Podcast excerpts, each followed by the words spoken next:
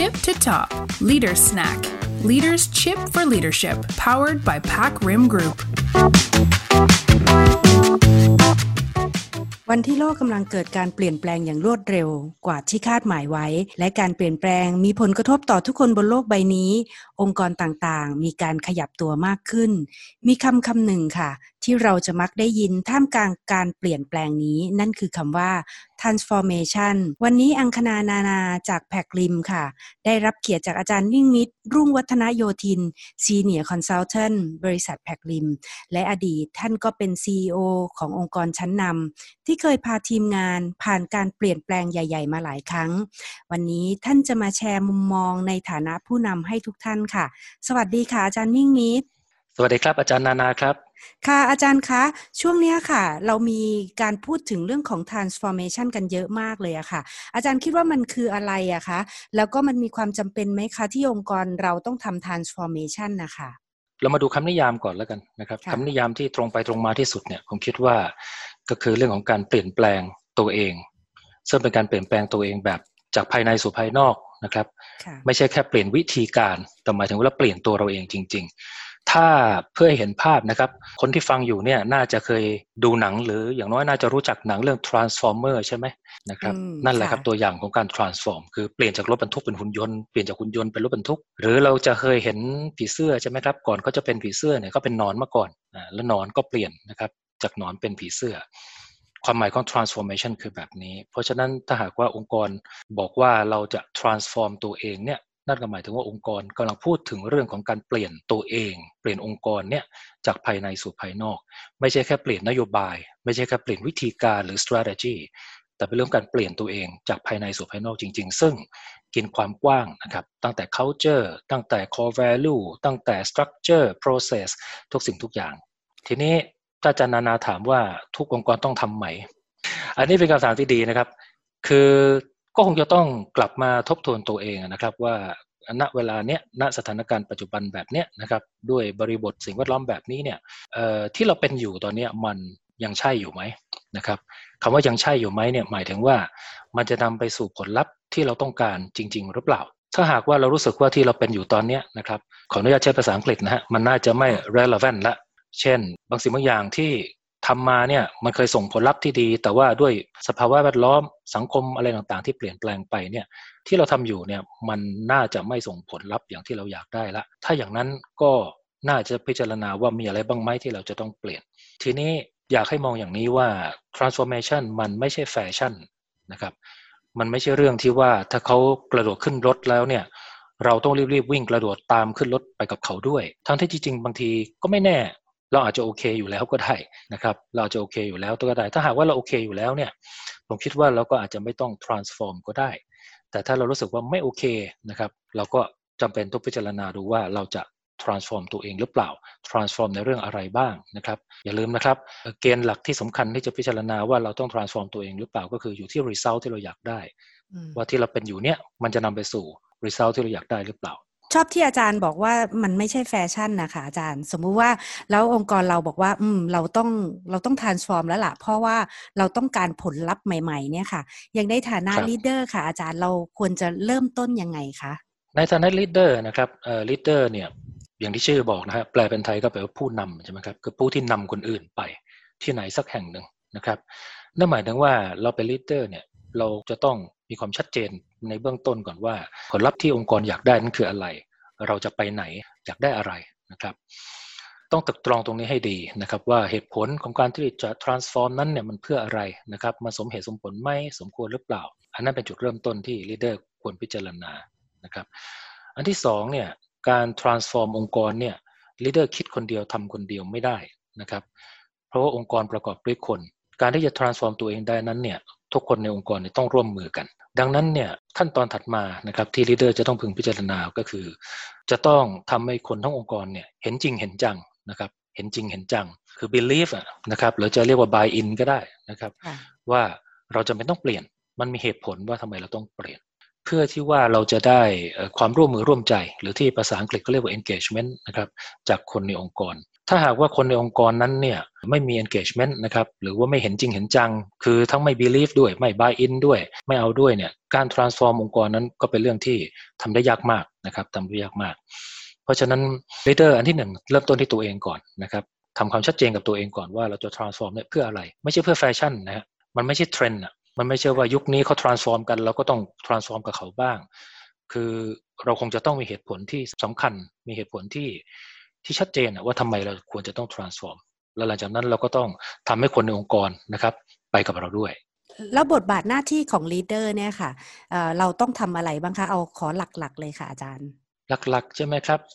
leader เนี่ยถ้าพูดกว้างๆนะฮะถ้ายังไม่มาถึงเรื่อง transformation นะเอาว่าบทบาทหน้าที่หลักๆของ leader ก่อนเลยก็คือ leader คือคนที่นำพาคนของเขาเนี่ยไปสร้างความสำเร็จนะครับ ผมใช้คำว่าความสำเร็จกว้างๆ คือความสำเร็จนั้นขึ้นอยู่กับว่าบทบาทของ leader ของเรานั้นอะมันเรื่องอะไร ถ้าเราเป็น leader ทางด้าน marketing นะครับ เราจะเรียกว่าอะไรดี marketing manager marketing director VP marketing หรืออะไรก็แล้วแต่ยกตัวอย่างเช่นนะความสำเร็จของเราก็คือความสำเร็จเรื่อง marketing ถ้าเราเป็น productionนะครับแล้วก็พาคนของเราเป็นสร้างความสำเร็จผ่านเรื่อง production ถ้าเราเป็น CEO อ่าอันนี้ก็จะใหญ่มากนะครับ ก็คือคำว่าใหญ่ไม่ใช่ตำแหน่งใหญ่นะหมายถึงว่า เป้าหมายที่เราจะพาไปนั่นหมายถึงว่าทั้งองค์กรเนี่ยมันต้องประสบความสำเร็จตามเป้าหมายขององค์กรทุกมิตินะครับนั่นคืองานของ leader พาคนไปสร้างความสำเร็จ แต่ถ้าหากว่าเราตอนเนี้ยเรากำลังทำ transformation บทบาทของ leader ก็คือว่าต้องพาคนไป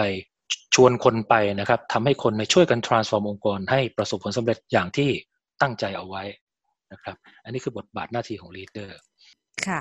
แล้วอย่างในฐานะ CEO อะค่ะ สมมุติว่าเราทำเรานำทีมทำ transformation นะคะ แล้วอาจารย์เนี่ยอยากจะเห็นคนในองค์กร หรือว่าพนักงานในองค์กรเนี่ยปรับเปลี่ยนหรือร่วมมือยังไงบ้างอะคะ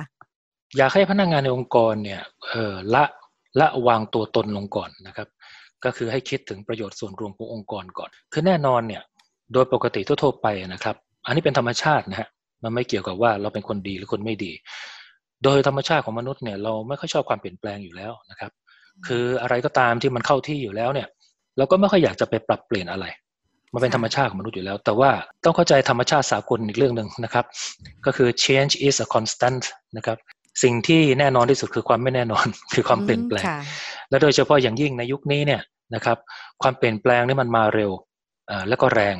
นะครับกว่าในอดีตที่ผ่านมา แล้วก็นับวันก็ดูเหมือนจะเป็นยิ่งวันก็จะยิ่งเป็นแบบนี้นะครับ ก็ยิ่งมีความผันผวนมาก เพราะพนักงานในองค์กรเนี่ยต้องเข้าใจธรรมชาติข้อนี้ก่อนนะครับ บางครั้งก็ไม่ใช่ว่าผู้นำเขาอยากจะไปเปลี่ยนนู่นเปลี่ยนนี่นะครับ แต่เงื่อนไขของสถานการณ์บางทีมันเรียกร้อง หรือมันบังคับ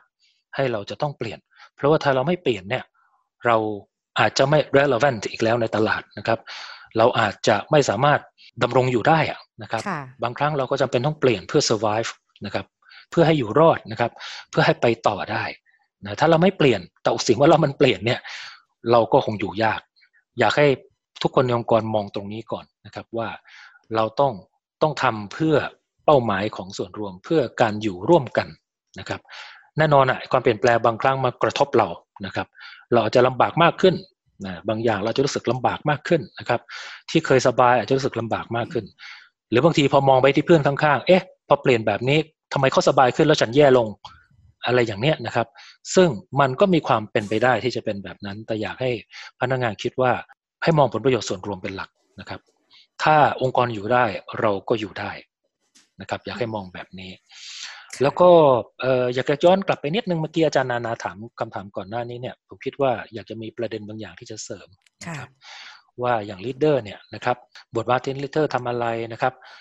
คำถามเมื่อสักครู่นี้สุดผมบอกว่า leader คือพาคนไปสร้างความสำเร็จ อย่างหนึ่งที่อยากจะพูดเสริมก็คือว่า สิ่งที่ leader จะต้องโฟกัสให้มาก ๆ ก็คือตัวเองครับคำว่าตัวเองไม่ใช่ผลประโยชน์ของตัวเองนะฮะผมหมายถึงว่าการจัดการกับตัวเองนั่นเป็นสิ่งที่ leader ต้องให้ความสำคัญมาก ๆ ถ้า leader จัดการกับตัวเองได้อย่างดีแล้วเนี่ยสิ่งต่างๆรอบตัวเนี่ยมันจะถูกเหนี่ยวนำให้เกิดขึ้นเองยกตัวอย่างเช่นนะครับ leader ต้องสร้างศรัทธาให้ได้นะครับถ้าหากว่า leader ไม่มี credibility นะครับหรือไม่ได้ trust จากคนของเขาเนี่ยไม่ว่า leader จะใช้เทคนิคในการพูดหรืออะไรก็แล้ว แต่ความร่วมมือร่วมใจอย่างที่คาดหวังนั้นก็อาจจะไม่เกิดขึ้นก็ได้นะครับว่า leader จัดการตัวเองให้ดีนะครับทำตัวเองให้เป็นที่น่าเชื่อถือนะครับมี trust นะครับได้รับ trust จากคนของเขาลีดเดอร์ต้องสามารถที่จะสื่อสารได้อย่างชัดเจนนะครับนะครับ โดยเฉพาะอย่างยิ่งนะในประเด็นเรื่องของ why แล้วก็ what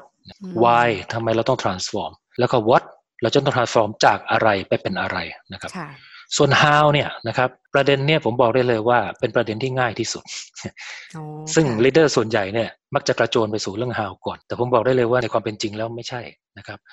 ถ้าว่าเราได้ใจของคนนะครับ how เนี่ยไม่ต้องกังวลเขาจะช่วยเราคิด คนของเราจะช่วยเราคิด แต่ที่สำคัญก็คือ why กับ what เนี่ยต้องชัดเจนมาก why เราต้อง transform แล้วต้อง transform จากอะไรเป็นอะไร ถ้าสองอย่างนี้แจ่มชัด แล้วคนทั้งองค์กร believe นะครับ how เนี่ยเดี๋ยวมาเอง ทุกท่านไม่ต้องกังวล คนที่เขาเชี่ยวชาญเรื่อง production เขาจะคิดในส่วนของเขา คนที่เชี่ยวชาญเรื่อง logistics เขาจะคิดในส่วนของเขา คนที่เชี่ยวชาญเรื่อง sales และ marketing เขาจะคิดในส่วนของเขานะครับ ทุกคนจะช่วยกันคิดมันลีดเดอร์ไม่ต้องกังวลนะครับ อันนี้อยากกระเสริมนิดนึง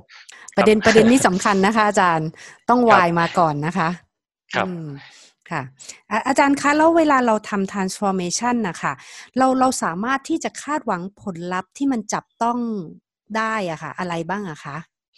ถ้าพูดถึงผลลัพธ์ที่จับต้องได้จริง ๆ ก็น่าจะเป็นเรื่องของ business performance นะครับ business result นะครับหลายอย่างนะฮะหลายอย่าง เช่น รู้สึกว่าจับต้องได้ยากหน่อยนะครับ แต่ถ้าเราหาวิธีวัดจริง ๆ ก็น่าจะวัดได้ผมคิดว่าอันแรกๆที่เราจับต้องได้นะครับ ก็คือว่าลูกค้ายังอยู่กับเราไหมยอดขายเรา sustainable หรือเปล่า นะครับ market share เรารักษาไว้ได้ไหมนะครับ หรือกำลังเพิ่ม ในขณะที่สถานการณ์วุ่นวายผันผวนอะไรต่างๆนะครับคู่แข่งเรา market share เขาเล็กลงเล็กลงนะครับ แต่ว่าของเราเพิ่มขึ้นเพิ่มขึ้นนะครับ ถ้าอย่างนี้ก็ถือว่าเป็นผลลัพธ์ที่จับต้องได้ เรา